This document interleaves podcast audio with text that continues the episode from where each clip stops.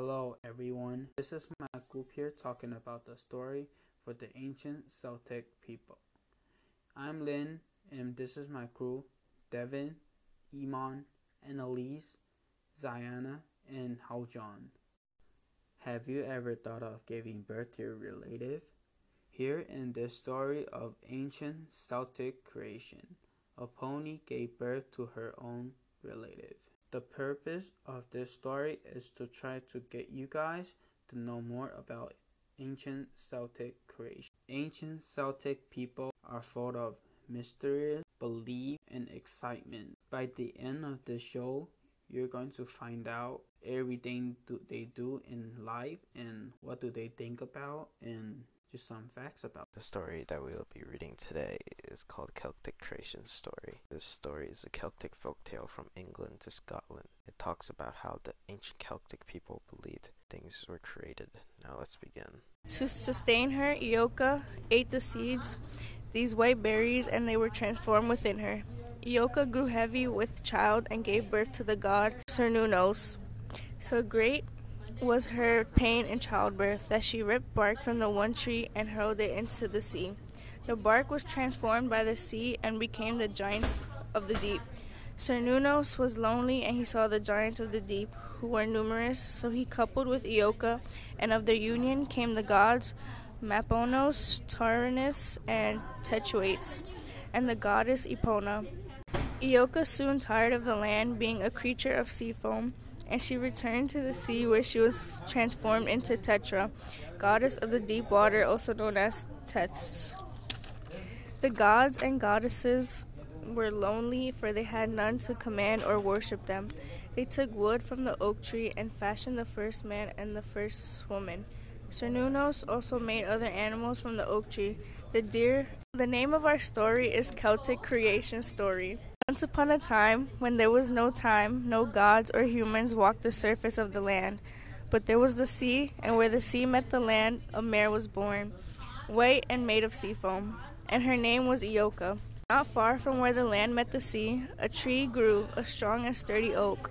On the oak grew a plant whose seed were formed of the foam tears of the sea, and the hound, the boar, and the raven, the hare, and the snake. He was God of the animals, and he commanded the oak tree to spread and grow into vast forests to serve as a home for his children. Epona also made animals, but she made only the horse, mare, and stallion alike. In remembrance of Eoka, who was no more, Techuates took limbs from the one tree and fashioned a bow, arrows, and a club. Taranis took limbs from the one tree and fashioned thunderbolts made of fire and noise. He would leap to the top of the tallest trees and hurl his weapon to, at the ground. The ground would shake, the grass would burn, and the animals would run in fear. Maponos also took limbs from the tree, but he fashioned not a weapon but a harp. He stretched things of wind from its limbs and spent his days in Cernunnos forest. The winds and the birds would join in the melodies, and all Cernunnos' animals would come from a near and far to hear Maponos play. The giants of the deep saw the gods and goddess happy on the land, and the giants were very envious, for they had nothing to command, nothing to worship them. So the giants plotted against the gods. They would overwhelm them with the sea and take the land under the water. But Tetra in the deep sea heard the murmuring of the giants in the waves, and she remembered her days as Eoka, and so she warned her sons and daughter. The gods were prepared the day the giants came against them. The gods took refuge in the oak tree. Taranis hurled his thunderbolt and split the land, and the sea overflowed its boundaries. Maponos broke the sky and hurled it at the giants. Techuates deadly aim with the bow and arrows from the one oak tree cut down many of the giants. The giants of the deep were not without weapons. They had the strength of the waves and built a life on the outer edges of the world. But the Fomhoi dreamed of conquest and vowed to once again take the land from the gods.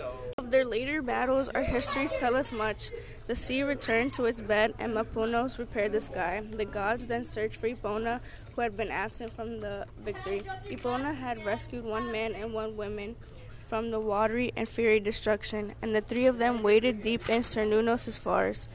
From this man and this woman Epona saved would come our mighty people. The gods and goddesses left the deep of Cernunnos' forest and returned to their home near the one tree of oak, which still stood strong and sturdy, and the sacred berries were still white as sea foam.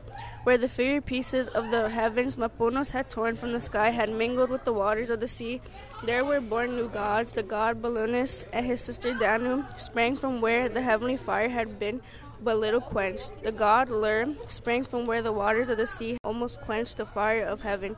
From Lur, as the histories tell, there would come the mighty Manannan, the beautiful Branwen, the wise Bran.